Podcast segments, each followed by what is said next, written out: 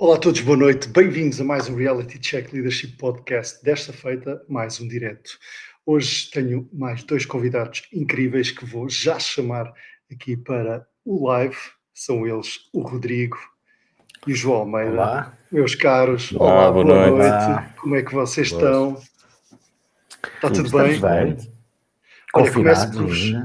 Exatamente. Começo por vos agradecer a generosidade de terem uh, e o tempo de, de, de passarem aqui uma horinha comigo e terem aceito este convite. É mesmo um prazer ter-vos aqui. Duas pessoas diferentes que não se conheciam, certo? Não. Não há aqui nada, nada na manga, não há truques, não há mangas.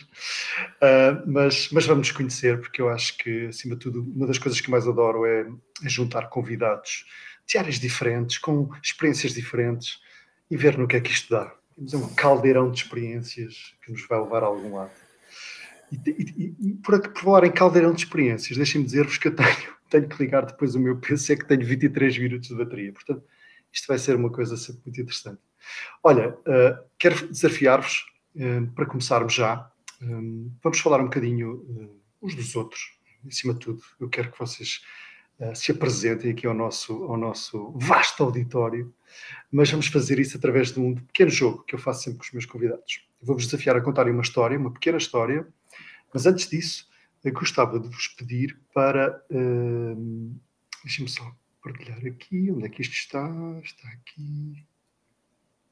Exatamente. Gostava-vos de pedir para vocês me darem um número de uh, onze até sessenta. Se calhar começava por ti, Rodrigo. Um número de onze até sessenta. Pode ser o quarenta e três. quarenta e três, vamos a isso. quarenta e três. Rodrigo, eu quero que me fales um bocadinho de ti uh, e que me contes uma história de algo uh, a qual tu estejas grato.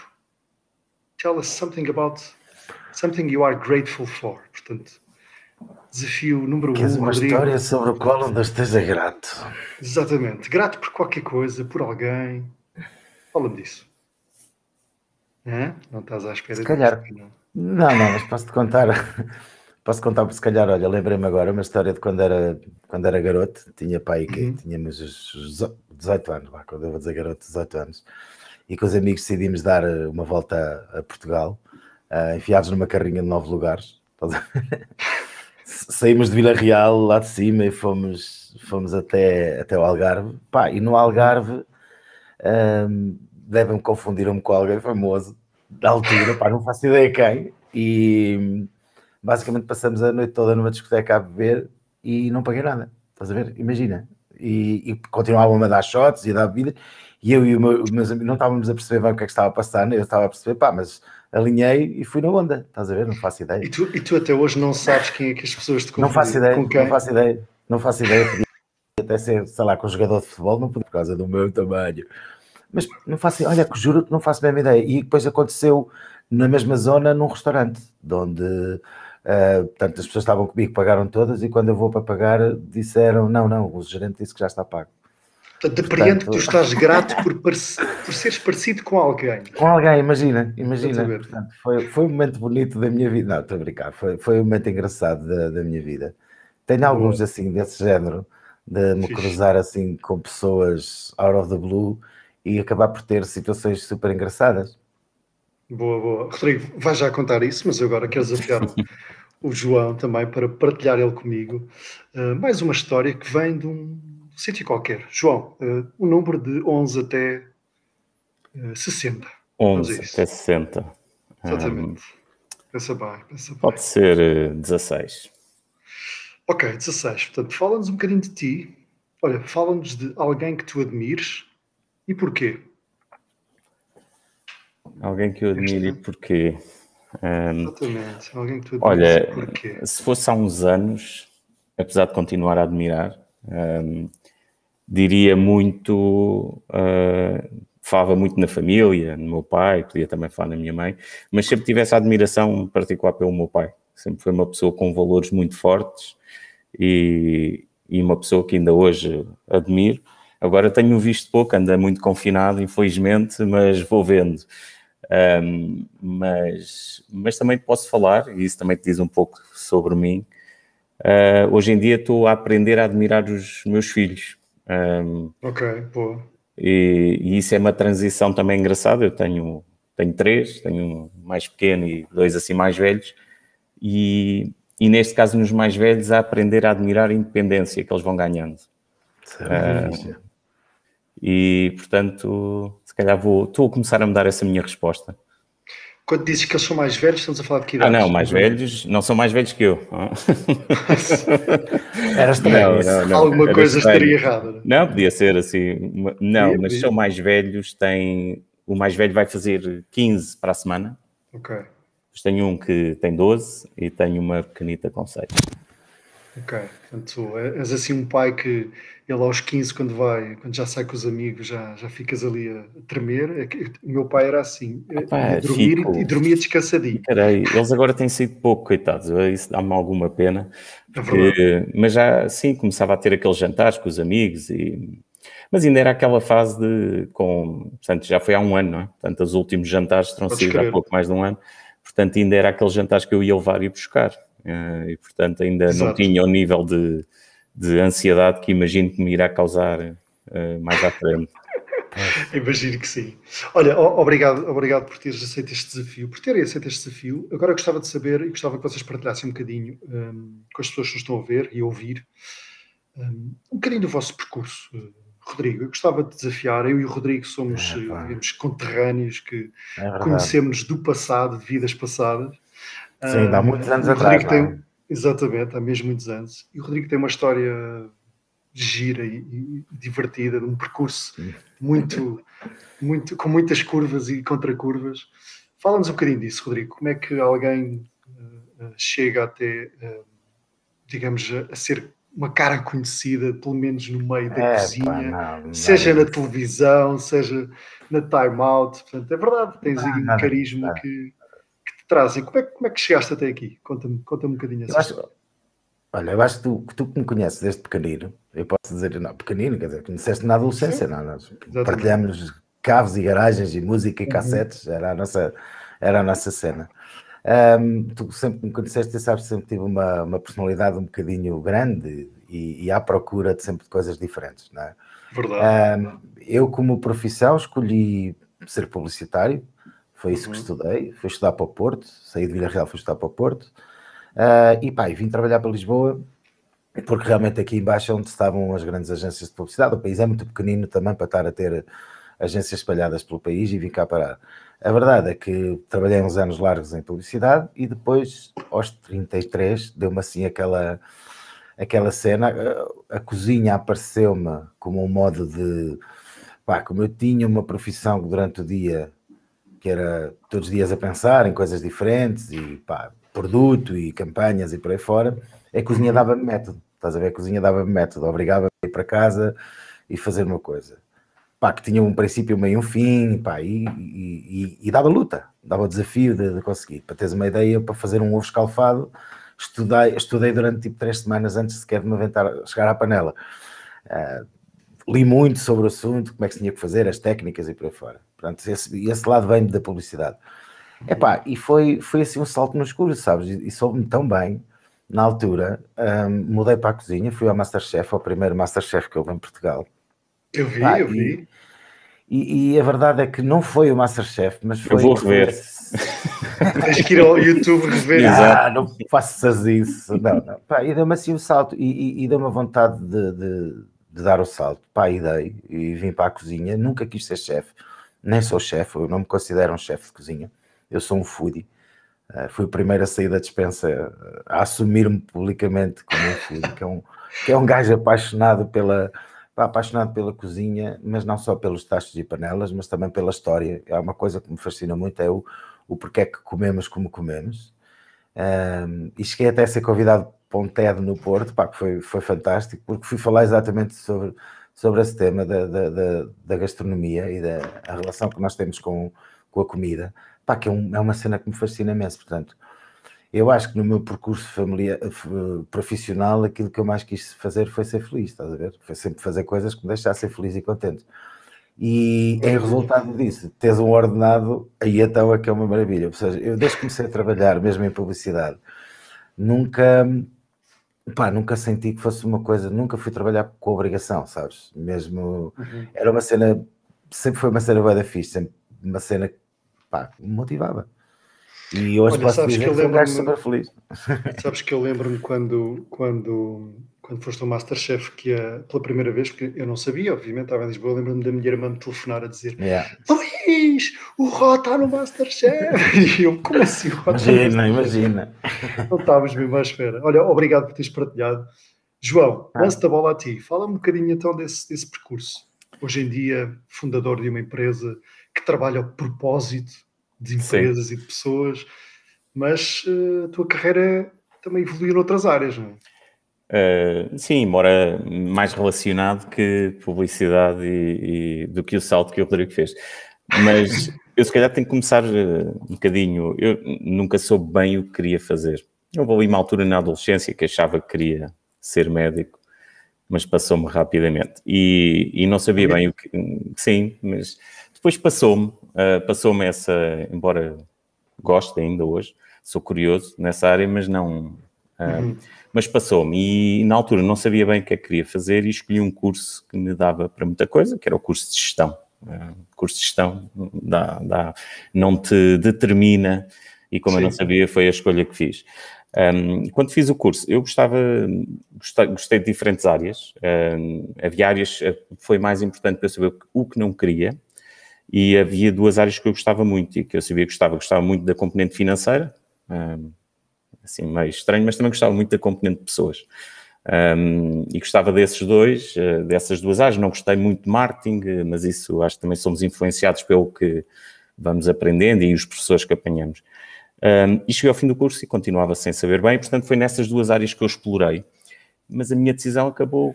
por ser, por pessoas que eu conhecia e que gostava de trabalhar e que já conhecia do curso e juntei-me a elas na altura logo numa consultora, por isso é que eu digo que a transição não, não foi, uhum. não foi, não tem evoluído, embora acho que a Purple é bastante diferente uh, em muitas coisas, mas... Uh, tu contas as consultoras pelas quais passaste, certamente. Sim, e depois fiz esse percurso, fiz esse percurso dentro, na área de consultoria, multinacionais, uh, muito, Um, por empresas de maior dimensão, pelas Big Four, e, e depois o propósito chamou-me, uh, o meu próprio propósito chamou-me e, e, e surgiu a Purple, com mais Boa. cinco pessoas que tiveram também esse, esse, esse salto. E tu és original de onde? Daqui de... Olha, nasci em Lisboa, nasci em Lisboa, Lisboa. sim. Okay. Uh... Estás a falar com dois transmontanos, estás a ver? Sim, Sim mas uh, não há problema, porque a família, a família, uh, o meu outro lado aqui da família é de Trás-os-Montes e, portanto, perto de Vila Real, portanto, sinto-me é, em casa. Fogo, não é possível isto. Pedras Salgadas, portanto. Ah, oh, das pedras, das costelas das pedras, maravilha, maravilha, maravilha. Tenho, vou lá várias vezes, uh, uh, todos os anos. E o que é interessante é que eu posso, posso para já deixa-me dizer olá a toda a gente que nos está a ver e a ouvir e a, e a mandar as, as vossas mensagens. Eu por acaso tinha aqui uns, umas mensagens que de repente foram desaparecendo, não sei até que ponto o meu chat ficou aqui encrencado ou não, mas uh, não sei, vamos ver, espero, espero que as mensagens apareçam aqui para depois as poder colocar. Lembro-me da Mónica e da Raquel que estavam-nos a ouvir, portanto olá para elas. Um, estávamos aqui a falar em off e, e descobrimos que o Rodrigo, portanto, como foodie, como... Não sei se o termo é teu ou se é um termo que existe mesmo. Não, não, é um termo que existe, é um termo que existe. Um termo que existe. Eu... Sim. Que, e, e acabámos por perceber que o João é quem cozinha lá em casa, não é, João? Sou, sim, senhor. Bem, não exclusivamente. Como é, como é, claro, mas como é que chegaste Porque... a esse... Como é que chegas aí? Olha, quando era, hum, quando era miúdo, gostava de cozinhar com a minha mãe. Às vezes entretinha-me, entretinha-me na hum. cozinha com ela. Sempre gostei de cozinhar. Depois não posso dizer que tenha feito muito... Até, até se calhar aos meus trinta anos, porque a vida não me proporcionava essa vontade, digamos assim. E... Eu era excelente a fazer bifes com, com, com esparguete. Sim, não, não fugi muito, mas eu gosto muito, eu Boa. gosto muito e, e revi-me muito numa coisa que o Rodrigo disse, do princípio, meio e fim. Acho que precisamos ter coisas assim na, na vida que tenham esse... Sim. Acho que é... Acho que gosto de cozinhar, não para... Gosto de cozinhar para amigos, para família e, e chega. Mas gosto muito da escolha dos ingredientes, desse processo que começa muitas vezes no próprio dia ou no dia anterior. Sim, um, sim. Sim, e sim. eu gosto, gosto desse, desse ritual, gosto de ir escolher, gosto de ir à praça, gosto um, de me preparar. Ir à, ir à praça é uma expressão tão fixe, não é? Ir, ir à praça, praça é ótimo, ir a, e já conheço o peixeiro e eu gosto disso e, e de ligar no dia anterior. Um, e gosto... João, já te explico, eu depois explico-te isso tudo, porque tem, até é uma componente emocional que nós temos e psicológica associada ao prazer da, da comida e, e, e que está tudo ligado, porque a comida é partilha de todo o processo, desde, desde a compra até, até à confecção e depois quando sentas as pessoas à mesa.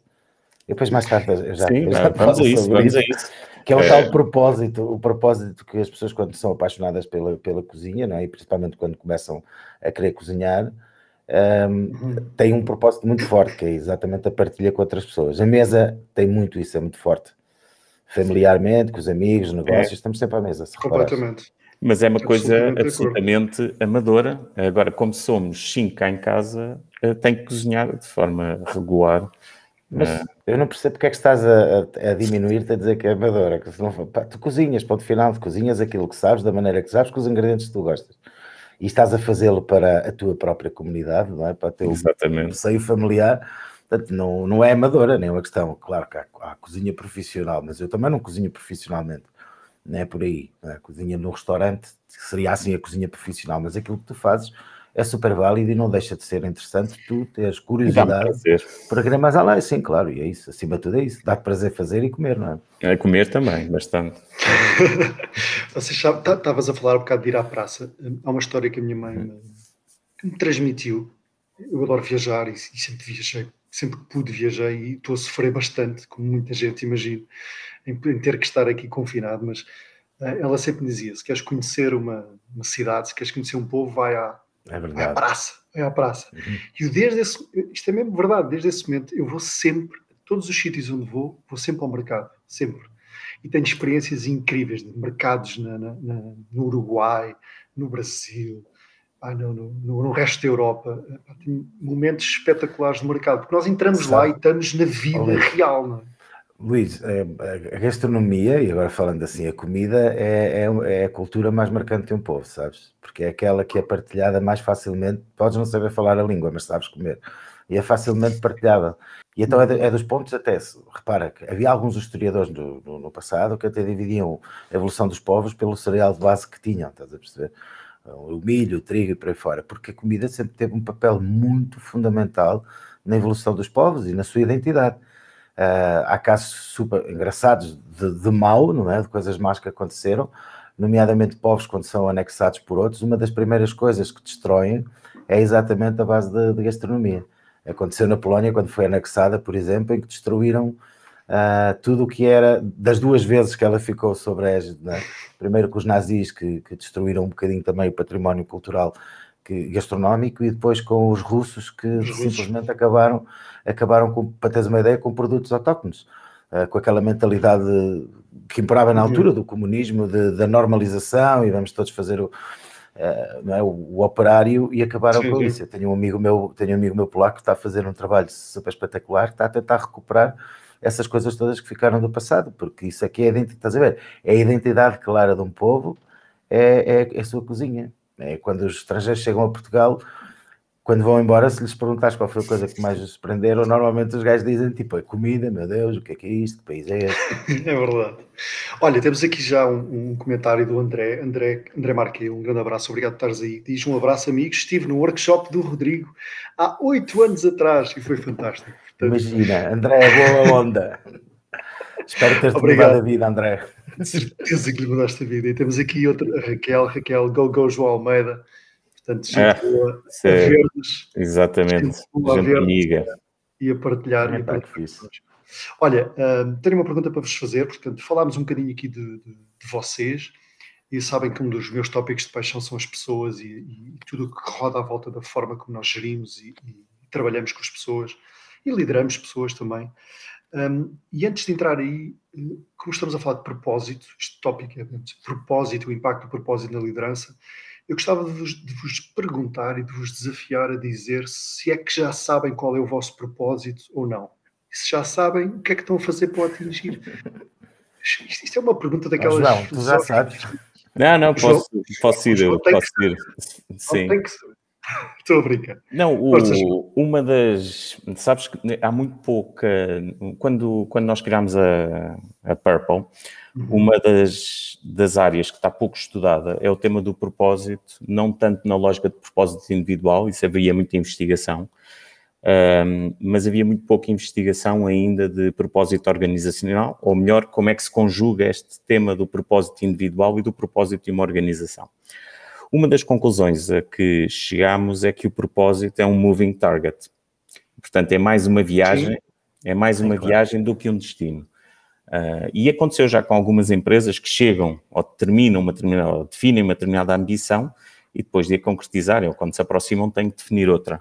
Um, e, portanto, uh, obviamente que tem coisas que me movem em, em, em momentos diferentes. E, e acho que cada pessoa terá, dependerá muito do contexto onde, onde cada pessoa está e do momento de vida em que está. Há pessoas que podem ter como propósito mais ligado à família, podem ter mais ligado ao, ao, ao trabalho, ou uma causa mais impactante, pode ser uma coisa mais claro. pequena na comunidade, pode ser algo maior que tenha, que possa ter um impacto numa comunidade mais abrangente, na sociedade. Um, o meu propósito, o meu propósito neste momento está muito ligado à família, neste momento, um, e está muito ligado um, a conseguir ajudar a Purple, enquanto organização, a ajudar as, uh, organizações e pessoas a também procurarem uhum. o seu propósito e a serem mais felizes e a ter um impacto positivo no mundo, que é aquilo que nos move também muito, que é que eu, se estiver a fazer algo que gosto, se estiver a fazer algo que tenha um impacto positivo nos outros, uh, é muito aquilo que nos move enquanto, enquanto empresa e com o qual eu também me identifico muito neste momento. Sim. Obrigado. Oh, Rodrigo, passando para ti, eu ontem falava com uma amiga minha que me dizia, eu sei exatamente o que quero fazer. É uma amiga minha que quer, uh, trabalha na área do branding, portanto, uma empresa de marketing e branding, e ela quer, quer fazer, quer trabalhar na área de decoração de interiores. É o que ela adora, tipo, ela, é, é aquilo, é aquilo que ela quer. Ela ontem estávamos a trocar umas mensagens e ela dizia, pá, eu sei exatamente o que quero, eu sei, eu sei o que é que quero para, para mim, mas não sou capaz. Não sou capaz de dar, tenho um medo terrível. Mas isso é o medo, o medo é, é o paralisia. É, é o mas, paralisa mas as tu, pessoas, é a paralisia. Exatamente, mas tu pelo teu lado, tu arriscaste em determinados momentos, não é? Sim, sim, despedi-me várias vezes já, não foi uma cena tipo... tipo eu aqui a tentar ser fofinho. Não, não, então, acho que, eu acho que... Eu vou-te eu vou explicar, é assim, eu, eu, eu tenho o meu propósito, eu sei muito bem aquilo que quero fazer e aquilo onde quero chegar. Uh, quer a nível pessoal, não é? Pessoal, quero construir uma família linda, como estou a construir, tenho, tenho dois uhum. filhos maravilhosos e uma mulher maravilhosa. Gosto das coisas que gosto de fazer, posso dizer que tive sorte destes últimos anos conseguir fazer aquilo que gostava de fazer, tipo, gosto de motas, gosto de fotografia, gosto de vídeo e essas coisas todas, portanto, tenho essa, pa- essa paixão uh, e que gosto de as alimentar, portanto, o meu propósito é também um bocadinho viver com esse... Como é que te explicar? Com essa coisa de chegar ao fim do dia e sentir-me satisfeito comigo mesmo. E depois tenho também muito presente uh, o lado profissional, aquilo que eu quero fazer. Uhum. Pá, o meu propósito como foodie e como gajo que anda aqui nesta coisa da gastronomia... Tens de explicar o que é um foodie. Opa! Olha, uh, a, palavra, a palavra apareceu alguns nos anos oitenta, salvo erro. Finais de oitenta, anos noventa. Era para definir aquelas pessoas que começaram a despontar para a gastronomia, uh, que começaram a, ir, a querer ir às praças outra vez, começávamos a falar, preocupados uhum. mais com aquilo que comem. São, são pessoas, opa, ou seja, começávamos a colecionar restaurantes, a falar de restaurantes, onde é que se come bem, a saber identificar quem é que são os chefes. Também é a mesma pessoa que tem pá, a pancada pelas... Não é só gastrónomo, estás a perceber? Não é um gastrónomo. Porque também tudo que está atrás da gastronomia. Sim, né? pá, e, toda e a também história. Por tábuas de cozinha, que eu tenho, infelizmente, tenho imensas, não é? E facas e panelas e essas coisas todas, e fornos e barbecues. Eu tenho... O pessoal que tem gadgets, percebes, João? Há pessoal que tem gadgets, o pessoal que tem pá, tábuas tenho... de cozinha. Sim, não, eu vou ficar com o contacto depois quando precisar, quando precisar. Uma coleção gigante de tábuas de cozinha e tenho facas e, e, e sempre foi coisas que gostei muito disso, ou seja, Sim. e não só a receita em si, estás a ver, mas todo o universo que anda à volta disso. E o meu propósito profissional é mostrar, partilhar um bocadinho desta paixão exacerbada que eu tenho com as outras pessoas e de certa forma tentar influenciá-los a que comam melhor comam mais e melhor, estás a ver? E que saibam, acima de tudo, que comer pode ser uma grande fonte de, de felicidade, quer para nós, quer para os outros, e, e, pá, e é diversão. E, e tudo o que é divertido eu gosto de fazer. Portanto, acho que esta, esta minha missão é, acho que sim, o meu propósito é pôr as pessoas a comer melhor, mas de uma forma fã e divertida. E também, que tenho que aqui dizer, que a alheira uhum. é o melhor ingrediente. Deixa ver se a boca vai. Claro, mas eu estou de acordo ah, com, esse, com esse statement. Podes dizer outra vez. O melhor ingrediente do mundo. Alheiras forever. O Rodrigo é um grande fã de alheiras. O Rodrigo tem no seu, no seu Instagram, vocês vão ver, uma, uma percentagem considerável das suas fotos de gastronómicas tocam ali. Que eu já não alimento as redes sociais há muito tempo, porque pois é verdade, estou, é verdade. A fazer, estou a fazer uma pausa nas redes sociais, porque em breve vou lançar aí um projeto super fixe, e aí sim vamos ah, dar a bombar aí nas redes sociais, mas por agora decidi estar um bocadinho quieto. Uh, mas sim, sou chato das alheiras, sim. E boa, por, obrigado. Também, oh, Luís, deixa-me só dizer, pá, eu venho de Trás-os-Montes, como tu vais, chegamos aqui, pá, e os gajos aqui fritam as alheiras, meu. Eu sei. Alheiras, Car- carbonizam alheiras, não é frito? Exatamente, e fazem um croquete de alheira, o que é que é aquilo? Fazem aquelas que fritam alheira na, na cena de, das batatas, pá, não se fritam batatas. É um crime, isso não pode ser. Ultrás, ultrás. Não, ultrás. João, olha, João, nesta tua na criação da Purple e na, na, nesta, nesta aventura qual te juntaste há, há alguns anos já, não é? Eu, eu três. Vi nas redes, três anos, foi agora, fizemos três anos na segunda-feira. Olha, qual é que foi assim, o, ah, o principal desafio com que tu te deparaste? Ou aquilo que te fez pensar várias vezes, pá, se calhar não é isto, se calhar não é isto. Será, será Olha, que isso aconteceu, na verdade?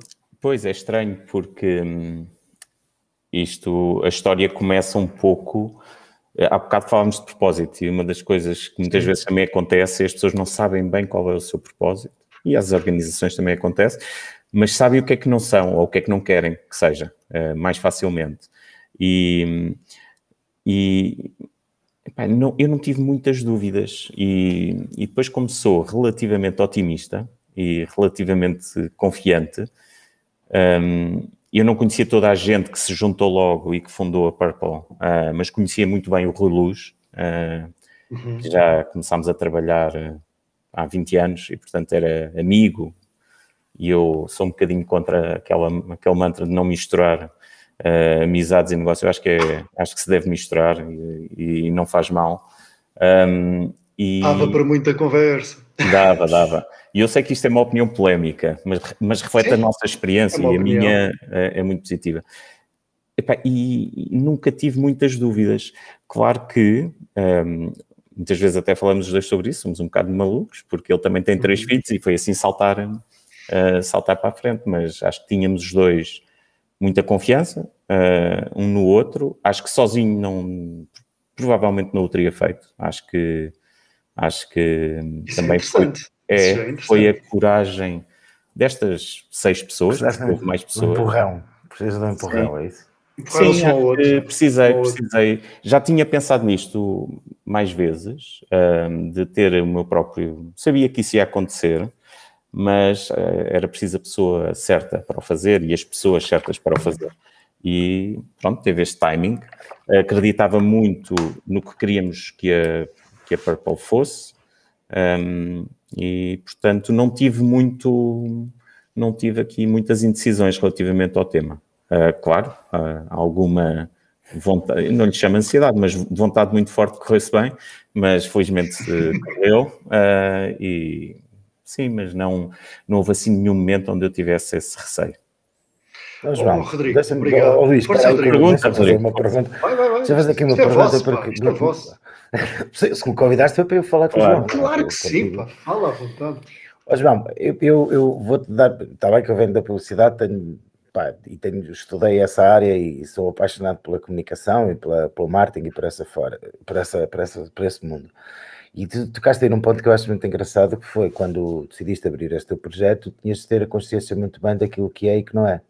Sabes o que é que eu fiz, João? Eu fiz um manifesto que ainda hoje, eu na altura, quando abri a minha empresa e passei a ser uma, uma unipessoal e a fornecer serviços nesta área, um, quando eu comecei a trabalhar na área da cozinha, eu escrevi um manifesto que ainda hoje, só para mim, ainda hoje me guio por ele, que tem as guidelines daquilo que eu faço e que não faço, estás a ver? Nomeadamente, está lá escrito, pozinhos eu não faço. nem, nem, estás a ver que não. Então, mas olha, as marcas respondendo, Rodrigo. Isso é uma cena. É muito poderoso. Fizeste isso? Fizeste Olha, isso? Fizemos, fizemos seis pessoas um, que, que se juntaram, os seis founders, nós chamamos founders da Purple. Um, o que fizemos foi, uh, para teres uma ideia, ainda antes de definirmos exatamente o que íamos fazer, nós definimos aqueles que queríamos fossem os valores da Purple. Sim, é isso, é isso. E são valores que ainda hoje estão muito presentes e que falamos sobre eles de forma regular. Um, e, e recrutamos com base nesses valores. Uh, tem que ser alguém que esteja muito naquela matriz de valores, um, que para nós é, é o fundamental. Depois existem outras componentes que são relevantes, mas essa é, é, é a mais importante. E o engraçado é que ainda esta segunda-feira estávamos a celebrar à distância aos três anos, uh, e uma das pessoas que esteve nesta viagem desde o início mostrou uns papéis uh, onde se fizeram, uh, onde se começaram a escrever esses valores. Eu até daí, vamos ver, eu acho que vamos avançar, temos que emoldurar e pôr lá na parede, faz parte da história, e é uma parte que me diz muito a mim, e sei que toda a gente que trabalha na Purple conhece os valores, são-lhes apresentados, fazem parte do dia-a-dia, uh, e às vezes podemos nos esquecer de um ou do outro, faz parte, ninguém é, é perfeito todos os dias, mas temos um gatinho e pomos lá uma moeda de vez em quando, quando não, quando não estamos bem, para depois irmos todos jantar fora. Mas, mas eu acho que a parte interessante é essa, é, ser, é tu, tu tens essas guidelines, e eu acho que funciona bem para todos os tipos de propósitos.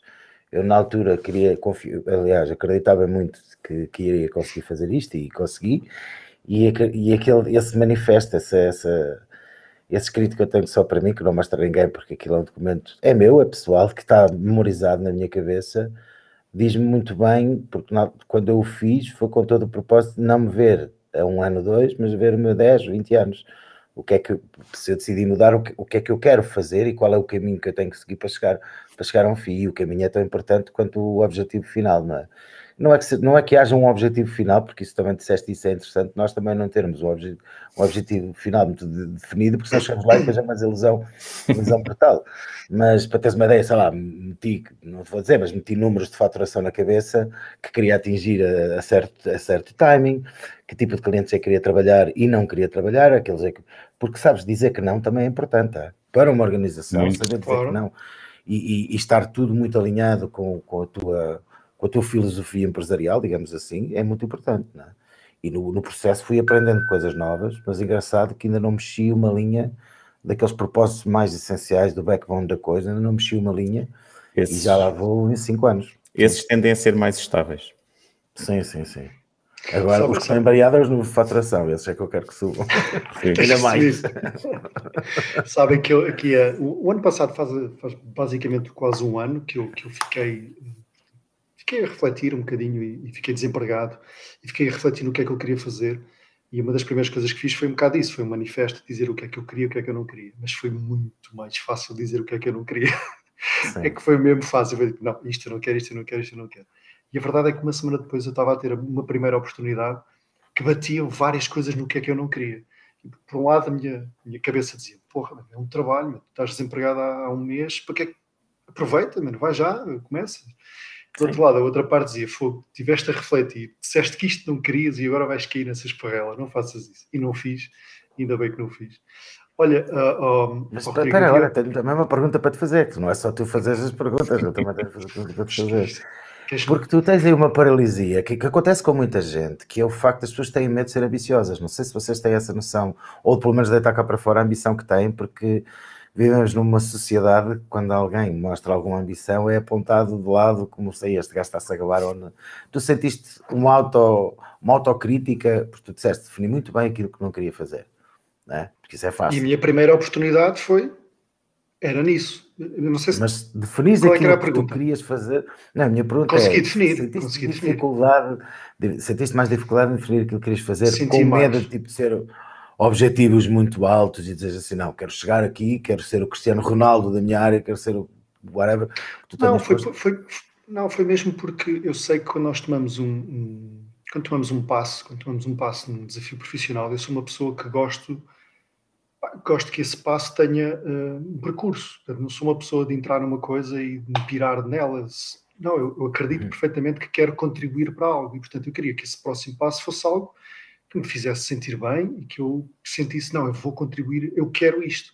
E foi mais nesse sentido, saber o que é que eu queria, numa panóplia de coisas que eu adoro, coisas completamente diferentes, isso para mim é normal, eu gosto de fazer milhões de coisas diferentes, e às vezes umas nem são compatíveis com as outras, e portanto, por isso é que foi difícil, mas depois foi, assim, com algum trabalho, consegui perfeitamente chegar àquilo que queria, e depois foi um target muito mais, muito mais, muito mais adequado. Olha, eu tenho aqui umas perguntas que já estão a vir aqui da nossa, da nossa, da nossa audiência. Um, olha, a primeira é para ti, Rodrigo, e é do Ricardo Ramos, e diz, alheira com que vinho? Epá. Eu não sei se um foodie também é um, um wine. Não, sei, um, não, claro, claro. Um sou, sou, claro. Obviamente que sou um apaixonado por vinhos, pelo amor de Deus. O que é que havia de ser de mim? Se... Cheguei aos vinhos através da gastronomia. Epá, eu, oh Ricardo, eu vou-te responder assim. Uh, agora tocaste aí num assunto... Com... Não é que seja complicado, mas isto vai parecer esquisito, mas eu vou-te dizer, Ricardo, que é o seguinte, existe, não existe uma alheira só, existem várias alheiras que vão mudando de cada zona da, da região, do, do Trás-os-Montes, por exemplo, onde levam até ingredientes diferentes e têm sabores ligeiramente diferentes. Eu já estou nessa, nesse ponto em que cada alheira tem a sua, a sua percepção. Alheiras com mais fumo, eu sou um, um apaixonado de brancos monovarietais, é a minha paixão, são os brancos, porque, pronto, são os brancos. E comecei... São gostos? São os brancos. Eu, eu vou-te dizer assim, se, vou-te dar assim dois exemplos. Uma alheira mais com fumo, eu ia para uma coisa mais adocicada, como... Mas isso sou eu que sou esquisito, ok? Um, um, pá, podes ir com um arinto, assim, uma coisa desse género. Estás a ver algo que seja mais, com um bocadinho mais de fruta? E, e, e porquê? Vou-te explicar. Para também te limpar um bocadinho o palato desse, desse fumo, dessa intensidade, e, por, e é por isso que eu sou fã de brancos, porque os brancos normalmente ajudam a refrescar o palato e dá para comer uma feijoada em pleno verão, e se tiver, estás a ver? Se tiver fresquinho, e a alheira é a mesma coisa, a alheira é a mesma coisa, ou seja, existem várias alheiras diferentes, se um dia te puderes e quiseres divertir, Ricardo, vai por Trás-os-Montes inteiro e vai por banda. Ele vai, olha que ele vai, olha que ele vai. Ou vai à, feira de, vai à feira de fumeiro e tu vês as cores que são todas diferentes, as alheiras estão lá todas penduradas, mas são todas de cores diferentes porque levam ingredientes diferentes. E às vezes da aldeia para a aldeia já mudam. E essa é a grande paixão que eu tenho pela alheira, por ser uma cena tão viva e tão dependente de pessoas, porque é feita por pessoas e a personalidade delas está marcada nas alheiras. Portanto, olha, mas assim, give or take, podes beber qualquer um. A, a, a, verdade, a verdade é que nunca nestes lives se falou tanto de alheiras. Aliás, nunca se tinha falado de alheiras. Portanto... É olha, uh, chegou agora. Outra pergunta, outra pergunta desta feita vai para o João. João, e também para o Rodrigo, obviamente, do Sérgio Gomes, um ouvinte atento e assíduo aqui dos nossos lives. Qual foi o vosso maior receio ou medo para avançar e decidir investir nos vossos negócios? João, queres que eu responda primeiro enquanto tu pensas? Ou... Ah, Porque a mim foi fácil. Como preferires, como preferires. uh, não, olha, eu, eu como disse há pouco, não tive grande, uh, não tive grande receio. Uh, sou um otimista, acreditava muito, uh, acho que o meu receio, se não fosse, e não estou a falar do caso específico da Purple, seria com quem é que isso iria acontecer. É bem, nós na Purple temos uma sorte imensa, temos uma equipa fantástica uh, e... e E foram essas pessoas que construíram, não, e aqui não, não está o sucesso. Eu acho que essa é talvez uma das coisas, é que nunca senti que o sucesso dependia exclusivamente de mim. Um, uhum. Acredito muito no meu trabalho, mas acredito talvez mais no trabalho de quem trabalha connosco. Uh, acredito mesmo muito e no compromisso que tenho com o projeto. E, e isso foi, acho que é talvez a principal coisa, é com quem estamos, sentir que estamos, que estamos bem.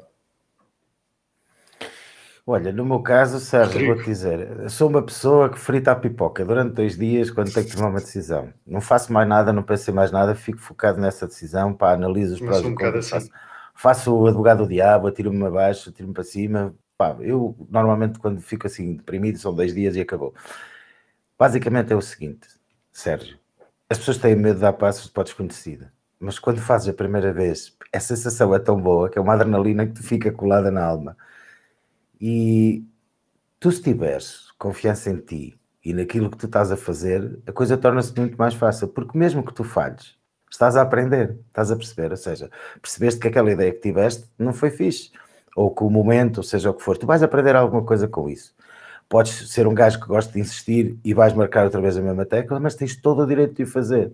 Agora, o medo está no quê? Na segurança do trabalho atual que tu tens? Pá... já viste como é que a situação é, já não há empregos para a vida, portanto, se tu, acima de tudo, também tens que chegar à noite, sempre pôr a cabeça na almofada e sentiste feliz com aquilo que fazes. E acredita que não é tanga quando te dizem, quando passas a fazer aquilo que verdadeiramente amas, deixas de trabalhar, passas-te a divertir, não dás conta das horas a passar, ficas completamente enfiado no assunto, portanto, pá, eu receios e medos, eram os comuns ao início, é o comum de toda a gente, e se, e se falhar. Mas depois até que entrei na cabeça e disse assim, pá, se falhar, se falhar aprendi. Não é? Lamos as feridas e siga para bingo. Agora, o medo de paralisia, a paralisia da falta de ação, de dar esse passo, é o que estraga a maioria das pessoas. E eu percebo. O falhanço tem mau nome. O falhanço tem mau nome. Hã? O falhanço tem um mau Sim, nome. As pessoas, as, têm, as pessoas têm medo de falhar, meu. É falhar, bom. Então, meu. E eu, eu, falhar faz parte. Ouve. Eu já tive projetos que perdi dinheiro, siga, meu. Lambi as feridas e bota para a frente. Também tive outros que ganhei dinheiro que fez compensou. Agora, falando assim, compensou esses que perdi. A cena toda é, tu tens a certeza, quando des o passo, tu tens a certeza daquilo que estás a fazer. Isso é parte mais fundamental de qualquer coisa, seja de negócios na tua vida, seja o que for. Portanto, Sérgio, se tens aí uma cena na cabeça, não tenhas medo, atira-te para a frente, porque o, o tempo é agora, meu. Não me deixa... Eu, eu venho do mundo das ideias, da publicidade, e há uma coisa que quero muito agir, e eu agora queria partilhar isto com os dois, porque vocês acham que vão perceber isto, que funciona muito bem no mundo empresarial. Imagina que eu tive esta ideia, esta garrafa, isso é uma garrafa, ai pá, esta ideia é a minha ideia, eu vou ficar aqui com a minha ideia, a minha ideia, e não vou contar a ninguém, esta é a minha ideia, isto é uma ideia do caraço, é a minha ideia. Epá, ela vai ser só um pum, que vai ficar ali na tua mão, não serve para nada, estás a perceber, não serve absolutamente para nada, ficou dentro de ti. Faz uma coisa, dá, se deres a ideia, vais ter que obrigatoriamente, obrigatoriamente vais, vais ter que te obrigar a ir procurar uma ideia nova que seja melhor do que a antiga que tiveste. Portanto, não tenhas, uh, o conselho que dou, e acho que é assim, as empresas não têm que ter medo de arriscar. E em Portugal há muito medo de arriscar, as pessoas jogam muito pelo certo, mas não têm medo, porque falhar, pá, é sinónimo do que se fez, não é? E há os... Também vem muito da forma como, como, como tu és educado, da cultura que temos por cá, não é? Nas nossas escolas, sim, sim, nas sim, universidades, sim, sim. É, é completamente diferente. Tu, nos Estados Unidos, dizes quantas empresas que levaste à falência, percebes? Essa é uma das experiências, já foram cinco. Ok, foram cinco porquê? Por causa disto, disto, disto, disto. Ok, então significa que este tipo já passou por essa fase aqui em Portugal. E a verdade é esta, se tu dizes, ah, não, eu lancei duas empresas que faliram, pá, Há, há um preconceito enorme que está associado ao mas falhanço. Foste empreendedor, foste empreendedor, então, fizeste. Mas, eu estou cem por cento de acordo, mas cem por cento de acordo. Mas, mas, é, mas é, é, um, é um medo muito normal. É melhorar. Não vou assar um frango, não vou assar um frango só porque vou ter medo que ele possa queimar. Não vou fazer um bife só com medo que eu passe do ponto, pelo amor de Deus. Então, aí comia tudo de pacote e já pré-cozinhado, que já sabia que estava tudo feito, não é? Mas estava a aquecer no micro-ondas, não. Pá, arriscar é das coisas mais fixes, porque quando sai bem é uma satisfação. E as, a adrenalina, não há, não há drogas nenhumas que, que, que superem essa cena que a gente tem com o sucesso, ou pelo menos assim, quando uma coisa sai bem, uou, e ser o maior crítico de nós mesmos, pá, também é uma cena fixe. Se pôr-nos a nós fasquia alta, não é só lambermos-nos como aos gatos e dizer, ah, sou muito bonito, sou gay. Não, não é? É, pá, é teres a consciência e olhares para os espelhos e dizer assim, pá, fizeste merda desta vez, não correu bem. Mas, mas tipo, ok, mas aprendeste, aprendeste e disseste assim, ok, não é por aqui, vamos então encontrar o caminho novo. E acho que as empresas, João, e tu tens essa, se calhar essa experiência também, como trabalhas com outras empresas, às vezes as pessoas têm um bocadinho medo de, de se expor, de abrir o peito, de, de arriscarem, de, de dizerem é aquilo um que pensam. É um problema não só individual, como nas empresas, e acho que sim, sim, nesta sim. fase em que muitos setores estão a mudar de forma drástica e de forma muito sim. disruptiva, esse é um dos preços que estão a pagar, é que o, o erro... O erro também sempre foi algo mal visto nas organizações e hoje em dia é preciso errar para inovar, para ser mais ágil, para ser mais rápido. Um, é preciso errar e muitas empresas não têm, cultura, não têm uma cultura que, uh, que, que tolera o erro ou que aceita o erro. Esse é um dos desafios que existem em muitas organizações, não é só a nível individual. Pois, e tens razão, porque muitas vezes aqueles são tipo elefantes, não é? Para dar um passo, são elefantes grandes e pesados, para dar um passo são precisos de dez decisões, de quarenta tomadas, de quatro reuniões, porque realmente querem ter a certeza. Falhar. E... É o medo de falhar e, e que seja, é muita gente também, desculpa lá, é muita gente também, só jogar aqui o relógio, também é muita gente a decidir e às vezes quando é muita gente a decidir também dá essa, essa barraca porque... Também. As pessoas não têm medo de expor assim, não, eu quero ir por este caminho. E bater na mesa e dizer, não, eu, eu acredito que é este o caminho que devemos, que devemos seguir aqui para a empresa. Não é? Essa parte fascina-me muito. Não, há, há uma coisa que também me fascina, pegando o que disseste, oh, oh, João, Sim. A Purple trabalha propósito, né? propósito Sim. empresarial, de que maneira que isto afeta as pessoas, o negócio, a visão, etcétera. Eu sei que eu não quero que vocês passem o ouro ao bandido, mas vocês batem à porta de um cliente e dizem assim, pá, vocês, o vosso propósito, pá, não está fixe. Não está fixe e nós é um conseguimos estar. É um pouco diferente.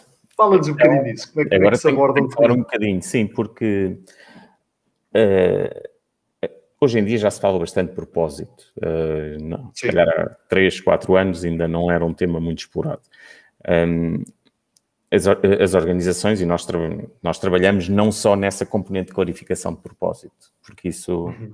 uh, não há assim tantas empresas a pensarem todos os dias, vamos... vamos é um bocadinho do trabalho. Não é? Mas aqui há, há que distinguir aqui três, três grandes áreas onde essa intervenção pode ser feita. Há uma que é essa de clarificar e da empresa conseguir uh, corporizar aquilo que, que é o seu propósito, e essa é uma área que em muitas organizações em Portugal, há muitas que já têm e têm no, muito bem feito, em Portugal ainda são poucas, e que sabem claramente qual é, que é o seu propósito. Essa é a primeira parte. Um, existe uma segunda, nós também trabalhamos com muitas organizações, que é existindo, pode não ser um propósito, pode ser valores, portanto aqui muitas vezes as organizações dão nomes diferentes. Uh, mas há uma parte de clarificação, mas há uma segunda parte de como é que eu tenho que adaptar a forma como opero, o meu modelo de negócio, a forma como, como faço a gestão das minhas pessoas, a minha cultura, como é que tem que estar adaptada para estar alinhada com aquilo que é o meu propósito. Uh, porque este propósito deve ancorar essas decisões do o que é que eu vou vender, com quem é que eu vou trabalhar, uh, como é que eu vou gerir as minhas pessoas, e isso, essa adaptação tem que ser planeado e tem que ser percebido os impactos que isso tem. E, finalmente, há uma fase muito de implementação. E, e aí, se calhar, é onde nós estamos mais nesta fase, hum. que é, que que é concretizar essas mudanças. Sim. Um, e aí podemos fazer de uma forma mais pontual para processos muito simples. Vou-vos dar um exemplo muito simples. Uma empresa que acha que a forma como gera a performance das, das suas pessoas, neste momento já não responde aos desafios que tem. É um problema muito comum hoje em dia. Tipicamente, sim, nós fazemos essa adaptação uh, e esse redesenho, não começando pelo propósito e acabando neste redesenho, mas começando já com aquilo que a empresa precisa e, portanto, já de alguma forma também a trabalhar nesse, nesse ângulo. Uhum. E, e, ok, e, e nesse sentido, vocês trabalham com, com líderes? Muitas vezes, com pessoas que têm, que têm responsabilidade. Eu já volto a ti, João, mas gostava de fazer uma pergunta ao Rodrigo, que eu, para mim ainda é assim um bocado escura. Numa cozinha, ok, e imagino que tu conheças o meio, numa uhum. cozinha há muito aquela noção de que o chefe uh, é quase um autocrata, não é? E nós vemos isto, muito, passa muito na televisão, não é? O chefe manda e os outros mas baixam lado, a cabeça.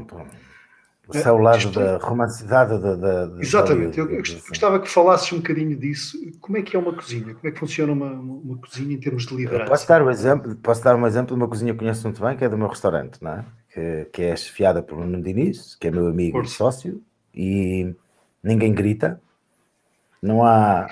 Não há o Lubomir a gritar lá. Não há, não há gritos nem insultos, uh, porque não faz sentido, e há uma grande partilha, portanto... É uma, é uma autoridade muito autoritária, mas com aberturas para que as pessoas possam fazer inputs, ok? Porque tem que ser assim, olá, tem que seguir uma visão, senão aquilo é um barco de piratas, não é? Não pode ser, não podes meter cinquenta gajos super criativos e depois não tens um gajo que seja o timoneiro daquilo, que se acredita que não vai, não vai sair nada. Todas, to, todas as empresas, todas as organizações, seja ela de cozinha, seja o que for, precisam de liderança, e a liderança seja alguém... Que, que tem a capacidade de dizer, amigos, é por aqui que vamos. E que é para também orientar as pessoas, também é bom. Uhum. Eu chamo-lhe sandbox, não é? Que é dás, dás a caixinha de areia a cada um, que é ali que tens de trabalhar e aquilo que tens de brincar. Pá, no, no restaurante, aquilo que tu vês, hoje, isso era aos moldes antigos, sim, é, antigamente havia os gritos e ao, o lado autoritário, porque a cozinha era um sítio para onde ia muita gente de, de, de má índole, digamos assim, isso era antigamente, não é? Não sabias fazer nada e ias para a cozinha, não é? Hoje em dia já mudou muito isso, já há pessoas formadas e por aí fora, pá, e, e deixou de haver essa coisa de, desse autoritarismo violento, estás a ver? Mas sim, havia, existia.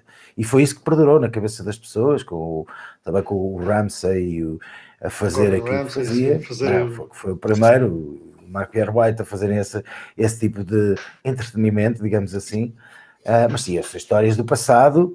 de, de chefes, esta, esta, é esta tem piada, porque foi-me contada por um chefe com sessenta anos, austríaco, em que no tempo dele, portanto, imagina, pá, nos anos quarenta, ou você nasceu, ou antes, nos anos trinta, ele era um jovem cozinheiro e estava a fazer um panelão de sopa, pá, de sessenta litros, estás a ver? Um panelão assim mesmo de sopa. Sim. E o, che- o chefe dele chega lá, prova, dá-lhe com a colher na cabeça, pá, e vira-se para ele e diz três gramas de sal. E com uma panela de sessenta litros, três gramas de sal, isto aqui falta. Pronto, há muito essa coisa que vinha do passado e que existiu, mas isso para mim não é liderança, não é?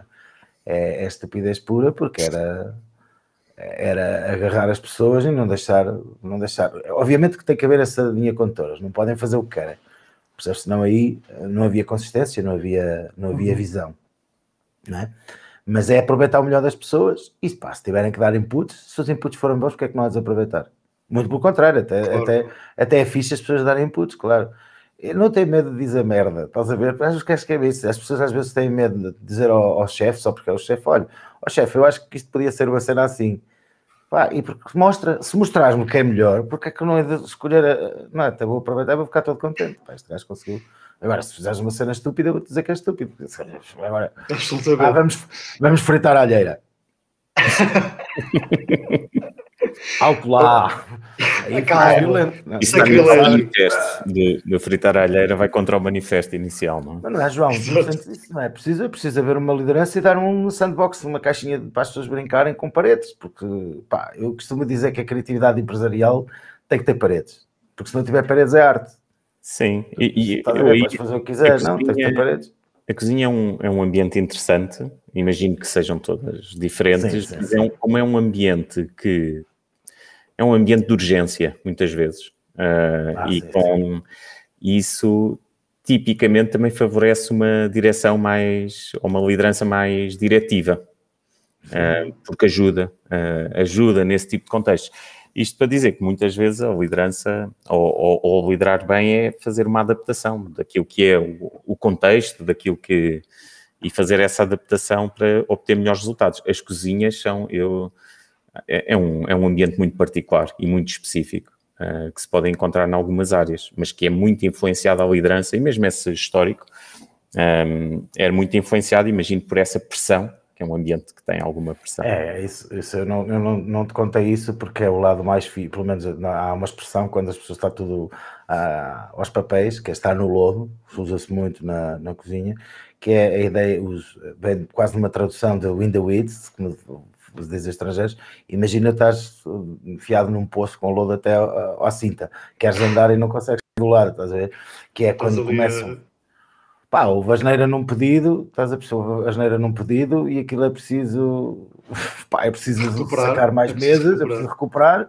Mano, e, e depois tem uma coisa, não sei se tens essa noção, João, não é a mesma pessoa que faz o prato todo, não é? Portanto, há o gajo que faz os acompanhamentos, depois há o gajo que faz a proteína, e até podem ser até três pessoas a fazerem as coisas para um prato. E se uma faz asneiras, estás a perceber o que é, como é que os outros vão ficar, não é? Porque estão todos muito dependentes uns dos outros, não é? E se eu faço um bife, imagina, estou a fazer o bife e o gajo que estava a fazer o, o, as batatas para o acompanhamento estragou as batatas e vou ter que fazer outra vez. É pá, se eu for a um restaurante sério, o meu bife não vai aguentar tanto tempo já depois de cozinhado, estás a perceber? Então eu vou ter que fazer um bife novo. E o que é que eu vou ter que fazer ao bife antigo? Olha, vou ter que amargurar, chorar, pô-lo de lado e dizer este filho... Vou dizer, não, mas filho da puta, fodeu o meu trabalho, estás a ver? E depois começas a gritar, gritar no sentido, começas a dizer, pá, bora lá, não me faças isso, não é? Estamos aqui, é, é como uma orquestra, não é? Uma banda, é como uma empresa mesmo, tem que estar toda... Hum. Por isso é que muitas vezes me pedem para, para falar com empresas, com esta cena, porque é, é muito... Sabes que é, está tudo muito, as pessoas têm que estar todas muito ligadas à equipe. A, a uhum. função de equipa funciona também. Ninguém ali é estrela sozinho. Nas cozinhas não tens Cristiano Ronaldo, a não ser o chefe que está lá à frente, mas é tipo treinador. O resto, pá, os jogadores têm que ser todos muito bons. Aquilo tem que ser a Liga dos Campeões. Porque basta haver um que seja... Pá, que falhe, já vai estragar logo a cena toda, a, a equipa toda. toda. E, e, e digo-te uma coisa, acho que metade dos cozinheiros, mais de metade dos cozinheiros, alimentam-se muito desse... desse rush, pá, que é, eu digo, que é das coisas mais fixes, e depois chegas à uma da manhã ou meia-noite quando sais do restaurante e vais beber uma cervejinha e a tua adrenalina a tua adrenalina está lá em cima. E é verdade, os melhores gajos para sair à noite com, para, para os copos são os cozinheiros, porque eles quando saem do serviço estão, está tudo com a adrenalina no máximo. E é, pá, e, e é uma área muito engraçada nessa parte de gestão de pessoas, e depois a, a própria gestão da sala, a gestão da, das expectativas do cliente, quando o prato volta para trás, a frustração que isso incuta a toda a gente, não porque o cliente foi estúpido, mas quando notamos que realmente cometemos um erro, é, é, é um murro no estômago, estás a ver? É um murro no estômago, porque nós não queríamos que isso acontecesse. E, pá, e é sempre dar o melhor em prol de alguém, estás a ver? Isso é muito agir. É ajudarmos uns aos outros, ajudarmos uns aos outros e... e e darmos o melhor em prol de alguém, que é, que é, que é um, um ambiente muito engraçado. Oh, obrigado, Rodrigo, por teres partilhado. Aliás, tenho aqui a Cláudia Palmeira. Olá, Cláudia, que tem aqui um comentário fantástico. Diz, uma cozinha durante um serviço exige um nível de disciplina e organização semelhante ao de uma sala de cirurgia. Naquele espaço, todos os elementos precisam de saber exatamente o que fazer, quando e em que ordem. E sem grandes conversas. É tipo, go, go, go. Yeah, vai Cláudia, e, e, tu sabes. Tu sabes, Cláudia. A Cláudia ah, diz aqui, faço... complementa, que já teve um restaurante em tempos. Ah, é verdade, é verdade, já teve um restaurante. E a cozinha era um espaço eu... cheio de rituais e regras muito próprias. Sim. É pá, pensem assim, normalmente as cozinhas são Sim. pequenas. Tens facas, tens fogo, tens tudo ali, calor descomunal. É verdade, pensa assim. Tem tudo para descambar. É o perigo, é o perigo. Tem tudo para descambar, não é? Tipo, eu vou dar um exemplo que as pessoas usam muito quando vão passar com um tabuleiro quente, estás a ver? Pá, grita-se quente. E gritas, tens que gritar, que é para toda a gente ouvir. Vais gritando quente, exatamente para as pessoas não se mexerem.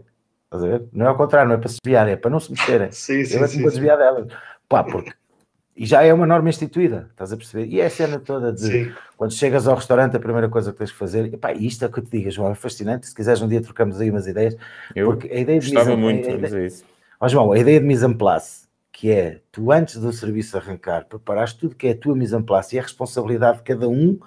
das pessoas que vão ter aquilo que têm que fazer, têm um mise en place, portanto, a tal parte da cirurgia, que é os instrumentos, as coisas têm que estar todas alinhadas, as facas têm que estar afiadas, Sim. têm que estar à mão, porque tu não vais a meio do cirurgia a afiar facas, estás a ver? Claro. E tu tens de ter as, as cebolas prontas, tens de saber onde é que está tudo à, à, à mão de semear, para não teres que andar a fazer quilómetros na cozinha de um lado para o outro, estás-te a poupar também, não é? Quanto mais organizado tiveres... Basta nós pensarmos na nossa cozinha, o tempo que demoramos na preparação e... Mas ali é um... É uma escala completamente diferente. Pá, há gajos que gostam de ter os alhos mais em cima, outros gajos gostam de ter os alhos mais em baixo, tens de ter uma cena, a tua cena para tu chegares, percebes? E tu estás ali na tua zona. Estás dependendo dos outros, mas tu criaste o teu próprio universo, a tua sala de operações, como ela diz e bem. E depois é essa, essa parte que ninguém pode falhar, lá está, esta tal orquestra que tem que estar toda a gente afinada e só se ouve a voz do chefe, pá, e é engraçadíssima aquela coisa do sim chefe, isso sim existe, que é quando o chefe grita okay. um pedido ou manda, e grita porque tem que falar alto, toda a gente vai dizer sim chefe porque é, é a forma garantir que ouviu. Dele perceber que, ele, que ouviu e sabe o que é que tem que fazer. Se houver um que não responda, pá, o gajo pode não ouvir, então o quê? Não, não vai saltear os, os grelos, não vai fazer a alheira? Azar, é logo morte com o gajo, não, estás a perceber, portanto... Há sim, essa sim, sim. cena toda, de alta, altamente estamos todos ligados, mas, e todos têm que estar em silêncio, ou quanto muito. Quando falam, falarem uns com os outros, também é muito importante, não é só estarem calados, mas tipo, eu, eu costumo dar sempre este, este exemplo. Uma carne demora cinco minutos a fazer e um peixe demora três. Estás a ver? Para estarem os dois prontos ao mesmo tempo, o gajo quando mete a carne, quando passar três minutos, tem que dizer ao gajo do peixe, ou quando passarem dois minutos, tem que dizer ao gajo do peixe, passaram dois minutos, pá, arranca aí com mas... isso. Que é para chegar ao fim e acabar igual. E eu que estou a fazer a carne, tenho que dizer ao gajo do peixe, olha, quanto tempo falta? Falta isto. Bom, que é para toda a gente coordenar. E assim depois vamos ao chefe, o chefe está, está na roda, que é o que faz a seleção final, está, é igual. Ele recebe os projetos na mão, estás a ver que vem bem o acompanhamento de um lado, o bife do outro, e ele é que vai montar o prato, estás a ver? Vai provar e vai ver se está bom, olha para trás e dá um incentivo, pá, está do caralho. Ou então, está uma merda. Estás a ver? Faz outra vez. Ela é, a última, é a última linha de defesa. Mas é interessante, de defesa, é interessante essa análise, como, como tu dizes, é a última linha de defesa, na verdade. Sim, sim. E, e, e lançando para ti, João, tu sentes que a influência de um líder numa organização, por exemplo, no trabalho que vocês fazem, no, no trabalho de, de determinada implementação de alguma coisa, há uma dependência enorme das pessoas que têm esse pseudo-poder, não é? Porque muitas vezes um líder, um líder tem um pseudo-poder. Uma coisa é ser líder, outra coisa é ser chefe, não é? Tu sentes que, é, que há uma influência muito grande uh, que pode prejudicar grandemente o vosso trabalho só porque aquela pessoa está a resistir ou porque aquela pessoa não está uh, com o mindset certo? Sim. É, okay. Em algum tipo, e isso depende muito, obviamente, dos projetos, e, mas falando em termos abstratos, há um, em qualquer projeto, assim, teres a liderança uh, on-board era um clássico que se diz em todos os projetos, tem que estar comprometidos com aquele projeto. Sim. Hoje em dia já, já vamos um temos que ir um pouco além disso, e o que nós sentimos na, naqueles, nos projetos que, que fazemos, e temos feito muitos projetos onde a grande preocupação é garantir que existe uma efetiva transformação, e, e eu acho que uma das coisas que nós gostamos muito de sentir é que os nossos projetos têm um impacto verdadeiro e que sentimos que existe essa mudança, e isso mais do que um compromisso ou que, um, ou que uma vontade do líder, uh, tem que partir dele muitas vezes e de... e de um reconhecimento das próprias incapacidades ou, da, ou do claro. Que ele próprio líder tem que transformar ou tem que... Que é algo difícil para quem tem uma, sim, uma função sim, dessa. Sim, esse é, eu diria que é sempre um dos desafios, porque, porque temos sempre partido daí, porque em muitos projetos a mudança é muito complicada quando não se observa em cima essa mudança. Dar um exemplo muito simples. Sim, sim. Uh, se o Rodrigo na sua cozinha, uh, eu vou falar aqui num exemplo muito básico, se o Rodrigo disser a todos têm que lavar as mãos antes de começar, que é uma coisa básica, uh, mas o Rodrigo não fizer isso, fica mais difícil garantir essa mudança nas pessoas que lhe reportam, como é óbvio. Portanto, há aqui muito claro. este, esta lógica do, do exemplo e de modular o líder, ser um exemplo dessa própria transformação. Normalmente esse é um dos desafios e ajuda muito em qualquer processo. É, Luís, e há pessoas que também confundem a liderança com poder, e o sentido de poder... Sim, sim, absolutamente. Ah, e, absolutamente. E acho que, acima de tudo, liderar é saber tirar o melhor das outras... Se soubeste trabalhar bem, se soubeste ser um bom líder, trabalhas menos, percebes? Porque, basicamente, é, é, é verdade. Tipo, chama-se The Art of Being Useless. É claramente a arte de não... E, e vou-te dizer uma coisa... Sermos precisos, não é? Exato, e isso é que é bom. Eu fui aprendendo sim, isso, eu confesso que cometi alguns erros com a minha, eu tenho, posso dizer isso publicamente, cometi alguns erros com a minha, quando formei pela primeira vez uma equipa, cometi alguns erros com as pessoas, que foi nomeadamente querer que elas fossem minimis, ah, mas aprendi com isso, queria, ou seja, queria que elas fossem igual a mim, e quase que exigia que elas fossem igual a mim, isso era, sim, eu, eu estava é tão típico. Focado... Sim, mas depois aprendi que a parte fixe era também deixar cada um brilhar com aquilo que tem e eu saber aproveitar o melhor daquilo que essas pessoas têm para dar e torná-las importantes para o meu negócio, aproveitando o melhor que elas têm também, não é? Portanto, pessoas diferentes fazem, dão-te soluções diferentes, mas o giro numa equipa, ou liderar uma equipa, seja de que forma for, é tu teres a consciência do melhor que eles conseguem dar, do melhor que as pessoas têm, para os colocares nas posições mais fixes para ti, não é? E, acima de tudo, confiares. Mas tens lá sempre um olhinho, porque é para as pessoas não se sentirem abandonadas, percebes? E é isso, como tu estás a dizer ao João, da, da, do guide by example, não é? É sentaste ao lado deles e sabes o que é que estás a dizer. E percebes tudo até um pormenor. Eu costumo dizer às pessoas, uma coisa fixe é, nunca abras a boca sem teres a certeza daquilo que estás a dizer.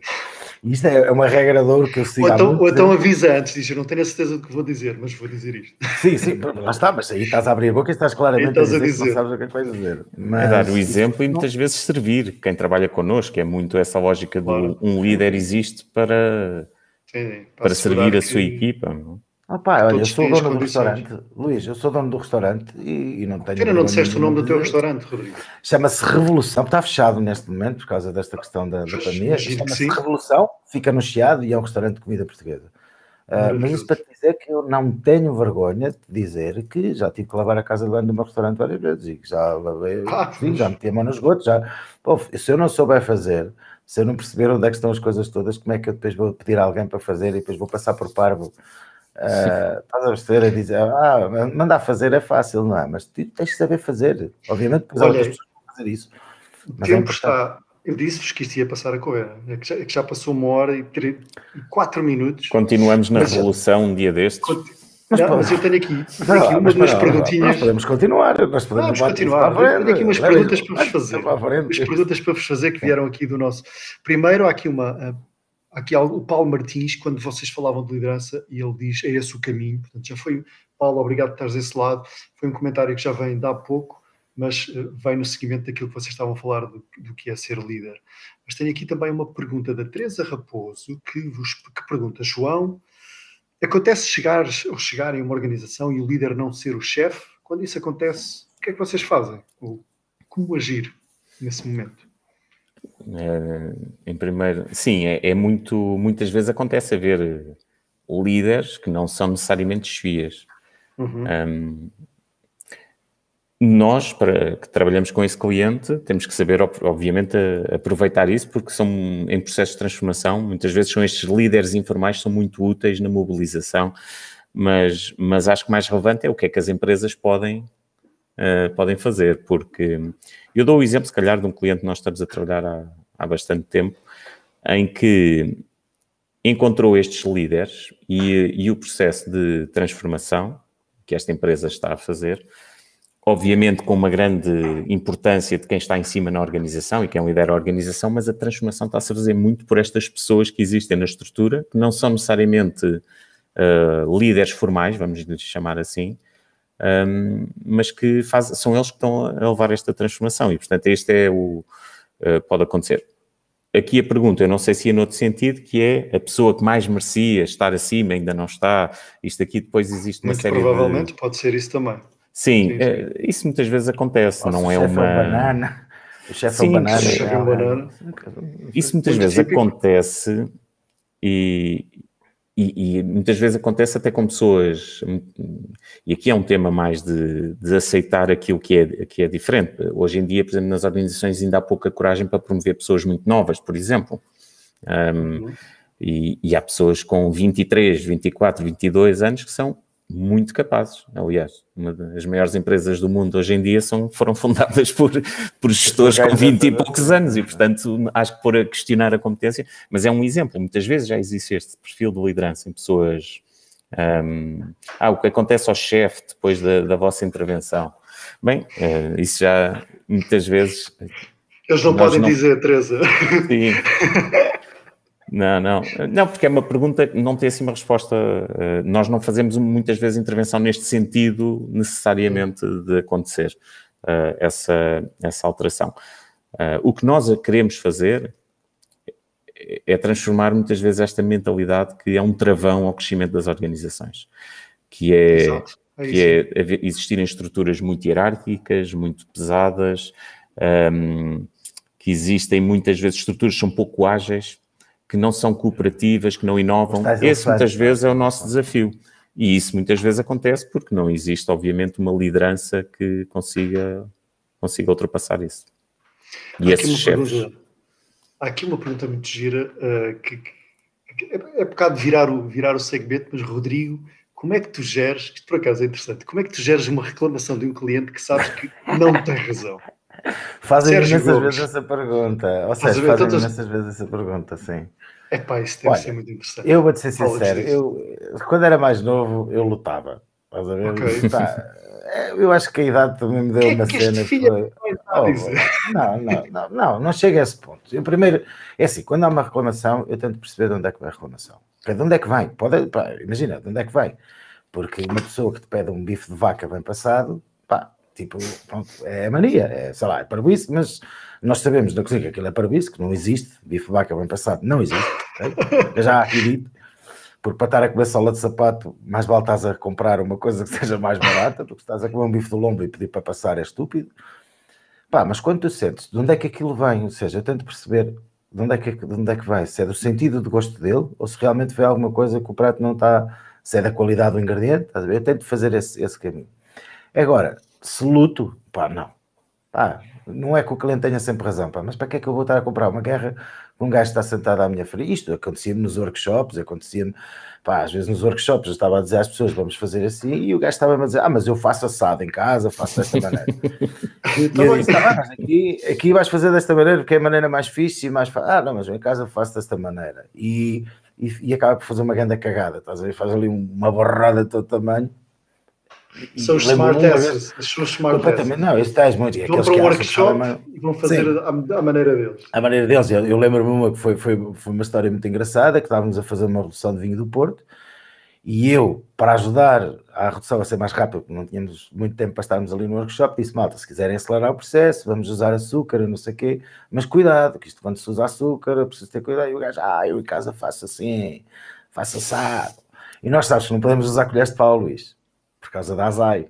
Ouvi dizer, sim. Então, sim, temos que usar aquelas colheres de plástico. E o plástico sim. E o açúcar quente São duas cenas que não misturam bem.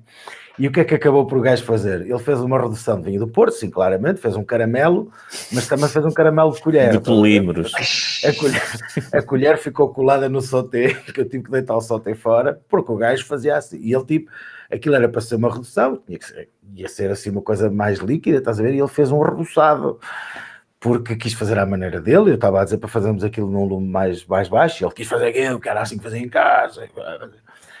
Um, Mas olha, acima de tudo, ó Sérgio, tento lidar com, com boa educação, acima de tudo, não é? Se, se a pessoa for parva, simplesmente ignoro. Porque acho que é a melhor maneira de lidar com os parvos, se começar a reclamar com coisas que não têm sentido nenhum. Uh, posso convidar para sair, por exemplo. Mas pá, se não, se não está satisfeito, a porta é ali. Mas tento sempre perceber, cada vez mais, de onde é que vem a reclamação. Já aconteceu isso, Rodrigo? Já, já, já convidaste pessoas a sair se não tiverem... Já, já, olha, sim, em alguns eventos meus, já, quer dizer, nunca foi assim uma coisa... Tive uma agressiva. vez, eu, eu fazia... Não, nunca foi muito agressiva, porque sim. simplesmente acho que as pessoas... Tu és grande elas, também?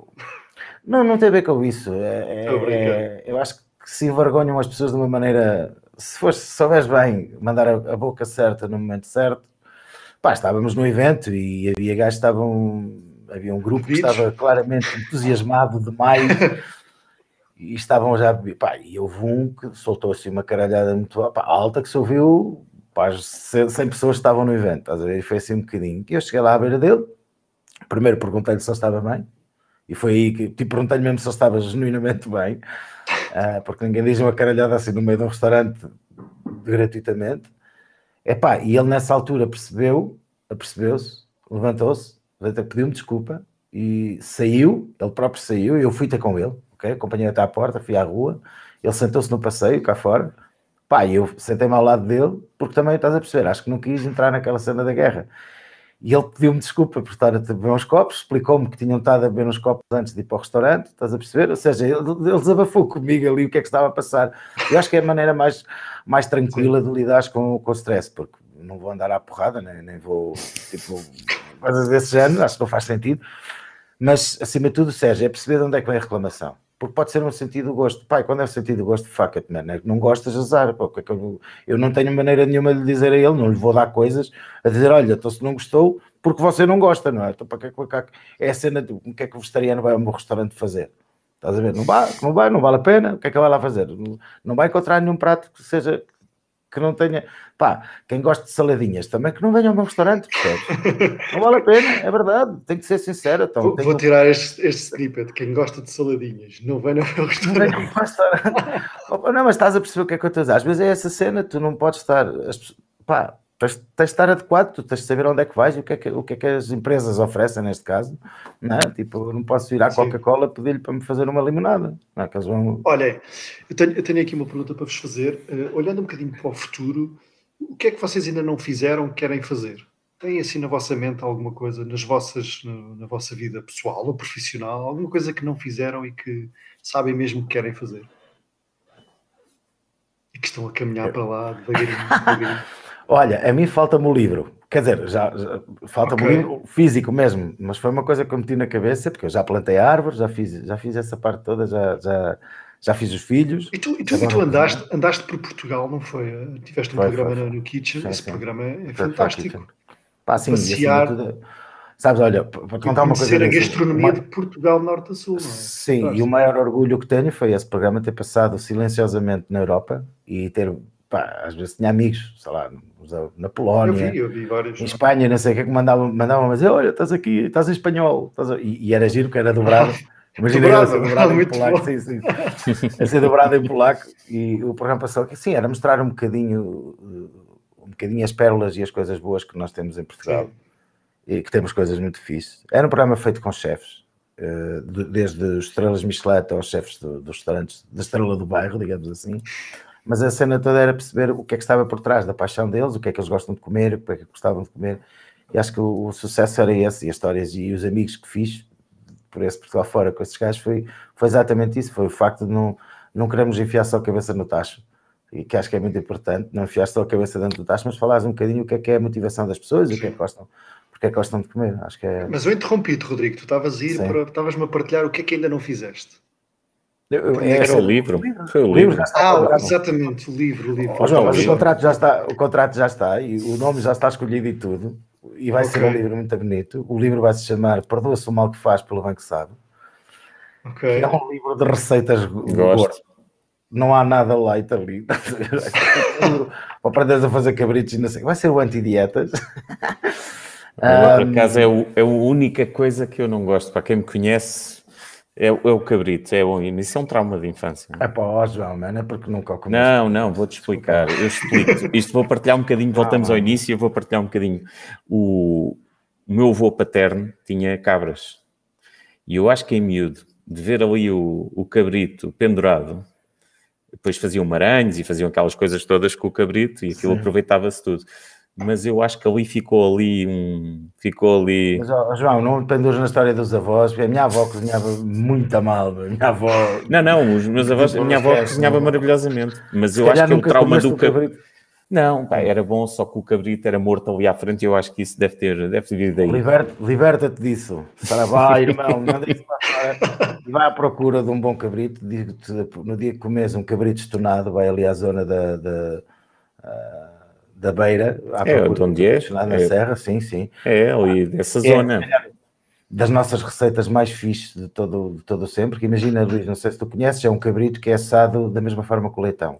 É um cabrito que é assado com pele, tira-se o pelo, tira o pelo e assa-no e fica assim com uma, com uma pele mais, não fica tão complexa, não tem tanta gordura, mas fica, sim, fica com uma pele. E tu se comes uma cena dessas com arroz a pingar ou... ou se comes a, a bela foda, a monção, o cabrito, não é? Que, da zona de, que a pingar no arroz e por aí fora. Pai, eu, eu não me esqueço do cabrito da minha avó na, na Páscoa, que não me esqueço, sim, literalmente, de entrar sim, na, na casa dela e o cheiro, assim, as batatinhas pequeninas ali feitas no forno de lenha. Tem tanta, oh, tantas incrível. Outras coisas para escolher antes de chegar ao cabrito. Incrível. Não me digas... Não João, me digas João. Um robalinho garrilhado. Um peixe do peixe da roça, pá. Estou a brincar. Tens que me dizer tu agora o que é que ainda não fizeste. E que queres Olha, fazer. Estava aqui a pensar, enquanto estávamos a fazer esta pergunta, e neste momento não tenho... Quer dizer, tenho coisas a nível pessoal e, uhum. e se calhar, mas em termos uh, profissionais, no pá, Purple, onde estou agora, preenche-me completamente e, e ainda me irá preencher durante bastante tempo. Um, tenho alguma dificuldade em, em envolver-me muito noutro tema agora. Uhum. Um, ou teria. A título individual tenho muita coisa que ainda quero fazer. Um, tenho muitas viagens para fazer. Um, tenho ainda muitos sítios para conhecer e, portanto, ainda tenho... E, e, e nos hobbies, eu tenho alguns hobbies, um deles é que eu sou um... um golfista, ávido golfista desde novo, desde ah, miúdo que jogo. Okay. Uh, okay. E fiz... Nunca experimentei jogar golfe na vida. Ah, fiz e fiz competição, campeonatos nacionais, entrava e tudo. E, e há alguns campos no mundo onde eu gostava de um dia também ir jogar. Uns mais difíceis que outros. As coisas que uma pessoa descobre numa conversa de uma hora, eu vou-vos contar. Queres me deixar contar isso? Eu durante... Isto foi o quê? Pá, em dois mil e... Oh, Rodrigo, se tu vais dizer que jogas golfe, eu vou desligar. Não, não, pera, não, não, não, não desligas, porque é uma cena fixe. Tive uma relação muito gira com o golfe, nomeadamente Urban Golf, não sei se te lembro, eu vou-te contar isto, que é verdade o que eu fazia. Isto, pronto. Urban Golf. Yeah, yeah, yeah. Ele sabe o que é. A cena é uma streetwear, mais... Sei, jogar, sei, jogar sei na, é. Jogar no meio da cidade, jogar golfe no meio da cidade. Eu ia muito para o driving range. Isso nos Estados Unidos ah, é grande. É um... Sim, oh, oh, mas eu vou-te contar o que é que eu fazia. Obviamente não me deixava entrar no campo, não é? Porque eu, da, da maneira como eu me visto, não era propriamente o gajo mais... Mas muitas Está vezes... Está a mudar lentamente. Eu sei, eu sei. Muitas vezes eu saía do Lux às seis da manhã e na mala do carro tinha o meu saco da Wilson todo trachado com os meus tacos, estás a ver? E ia bater uns ferros para o driving range, com uma baby que tinha sacado no loop, sei lá, uma coisa assim, íamos para o driving range, era uma coisa que me divertia. Ou então à noite, pegar umas cervejas, ir ali para, para aquele onde é o La Siesta, estás a ver? Tinha ali um pontão. É Algés. Algés, sim. E, sim, e para o Rio, jogar para o Rio. Vou jogar para o Rio para tentar acertar naqueles barcos do lixo, sabes? Quando passavam, quando a bola batia, fazia pum, era assim a diversão. Isso pode matar um, isso pode matar um gajo, mesmo numa bola dessas? Não, àquela hora não... Ninguém morre. Ninguém morre.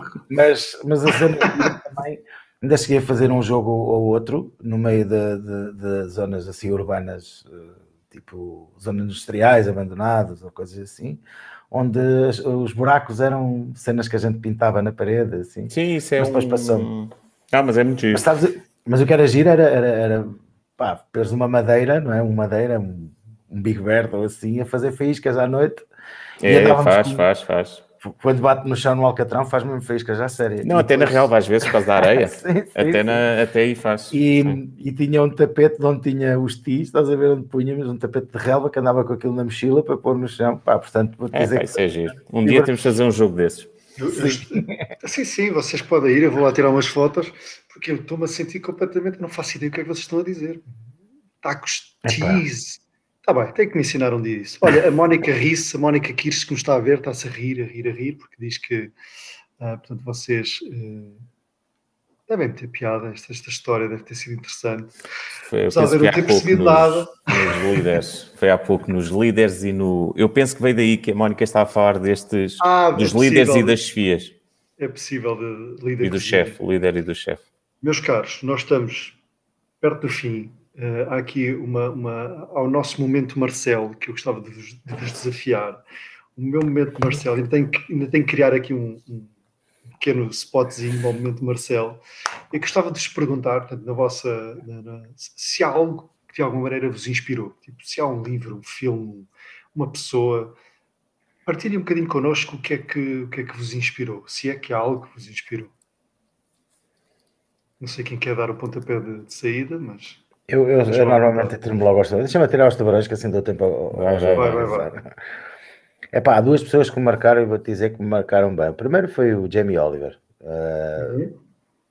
por ser o gajo que veio trazer um bocadinho, embora seja odiado por muita gente, mas conheci o Jamie Oliver fora daqueles programas de televisão, mas tudo aquilo que ele faz, isso foi muito inspirador. Foi com ele que eu comecei a cozinhar, mas depois de perceber o que é que ele faz no Fifteen, nos projetos sociais que ele tem... Sim, com as crianças, tem, educação... Ah, sim. Isso é foi uma coisa que me inspirou bastante, porque acho que ele, lá está, tirou a cabeça da panela. Estás a ver? Não, aquilo não eram só programas de receitas. O Fifteen, pá, tinha uma missão brutal, que era fazer um grande restaurante em, em Londres, mas com pessoas que fossem carenciadas e que precisassem de algum, de algum propósito de vida. E ele ensinava-os a cozinhar, e dava-lhes um trabalho, estás a ver? E dava-lhes um motivo, isso foi muito giro. Além disso, as receitas do gajo eram descomplicadas. E outro, pá, esse grande senhor, o Anthony Bourdain, que, hum. que foi, foi uma pessoa que me marcou muito e que ia muito pelo facto de contar histórias, também lá está ele, conta histórias à volta aí. Conta eu travo o programa dele.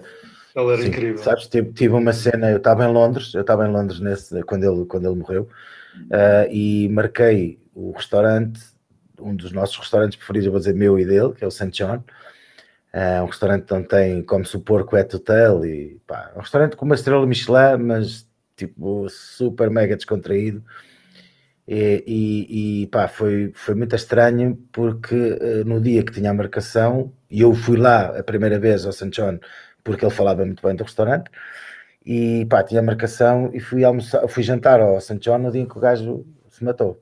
Portanto, imagina, foi assim uma cena agridoce, porque estava pois lá é. para celebrar, uh, para ir pá, para curtir o restaurante, que sempre vou a Londres tenho que lá ir, e o gajo, mas é, é uma pessoa quem, quem eu muito, muito, muito estimo, e cá em Portugal posso dizer que tenho o Nuno Diniz, que é meu sócio e amigo, pá, pelo conhecimento e pela paixão que tem pelo fumeiro nacional, e... e E acho que é inspirador quando estás a trabalhar com uma pessoa que está ao teu lado e, e que olhas para ele com, com, essa, com, essa, com essa vontade, pá, porque o, o, ele vai desencantar enchidos dos mais inacreditáveis que nós temos cá em Portugal, pá, e, e isso é super inspirador porque mostra que ainda há alguém a acreditar que o lado tradicional das coisas ainda tem muito valor, percebes? E não desistir de procurar sempre coisas novas, pá, é, tipo, é um mundo, o fumeiro em Portugal é um mundo, pá, e são assim tipo os meus, as pessoas que eu, obrigado. Que me essa obrigado, podia ser obrigado. A frase do, depois pões do podcast, que é o fumeiro de Portugal é um mundo. Por acaso eu tenho é, tantas, pá. eu tenho tantas, desde, desde, o, golfe, é. desde o golfe até ah, às alheiras. Do golfe João. Também poderia ficar. Olha, eu estava aqui a pensar, eu tenho muita dificuldade em, eh, aliás, eu disse logo ao início que eram as pessoas que eu, neste momento assim... admirava, mas eu estive a pensar coisas que me tenham marcado. Há uma coisa que, e não, não são pessoas, mas peço uhum. aqui alguma liberdade na latitude não, que possa ser, ter. Pode ser o que tu quiseres. Então vou livros, talks. Isto é, sim, isto é uma história que eu às vezes uh, conto para, para fazer alguns pontos quando é, quando é importante com, ou no cliente ou em contexto em que faça sentido. Que é mais uma situação que me influenciou mais, se calhar, na forma de pensar. Eu sempre gostei muito de, de aprendizagem, mas não tanto em especialidade, mas como é que nós podemos aprender com assuntos não conexos. E sempre me apaixonou. E talvez uma das coisas que me tenha influenciado, eu não sei se vocês conhecem, há um hospital que é o Great Ormond Street Hospital. É um hospital pediátrico não em Londres. É considerado uma referência em termos uhum. de, de pediatria. Eles fizeram um projeto que me apaixonou na altura e se calhar marcou-me, ainda marca hoje, e como eu às vezes gosto de pensar nas coisas. Eles, basicamente, no fundo, tinham uma unidade de cirurgia que queriam melhorar e não conseguiam melhorar alguns indicadores uh, uh, médicos que queriam e, e fizeram uma parceria com a Ferrari. Um, e os engenheiros da Ferrari vieram vê-los operar e eles foram vê-los treinar e fizeram um conjunto de workshops. Pá, e saíram, uh, às vezes, coisas muito simples, mas que saíram por ser alguém de um meio completamente diferente a pensar naquilo.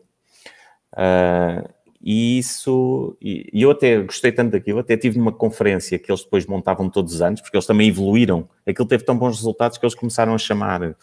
Eles faziam uma conferência que se chamava Risky Business, uh, pá, que era giro. Quem ia lá falar de, quali- de qualidade era um chefe Michelin que ia falar sobre o processo dele para garantir qualidade. E depois alguém fazia esse debriefing para a saúde. Uh, quem ia falar de, de split second decision, que é uma coisa que acontece muito em medicina, às vezes tem que se tomar ali decisões uh, muito importantes num curto espaço de tempo, era um tipo que trabalhava para a National Geographic, que andava a observar baleias e a fotografar baleias há vinte e tal anos e que tinha que saber quando é que se tinha que desviar para não morrer. Ele andava em tronco nu numa canoa.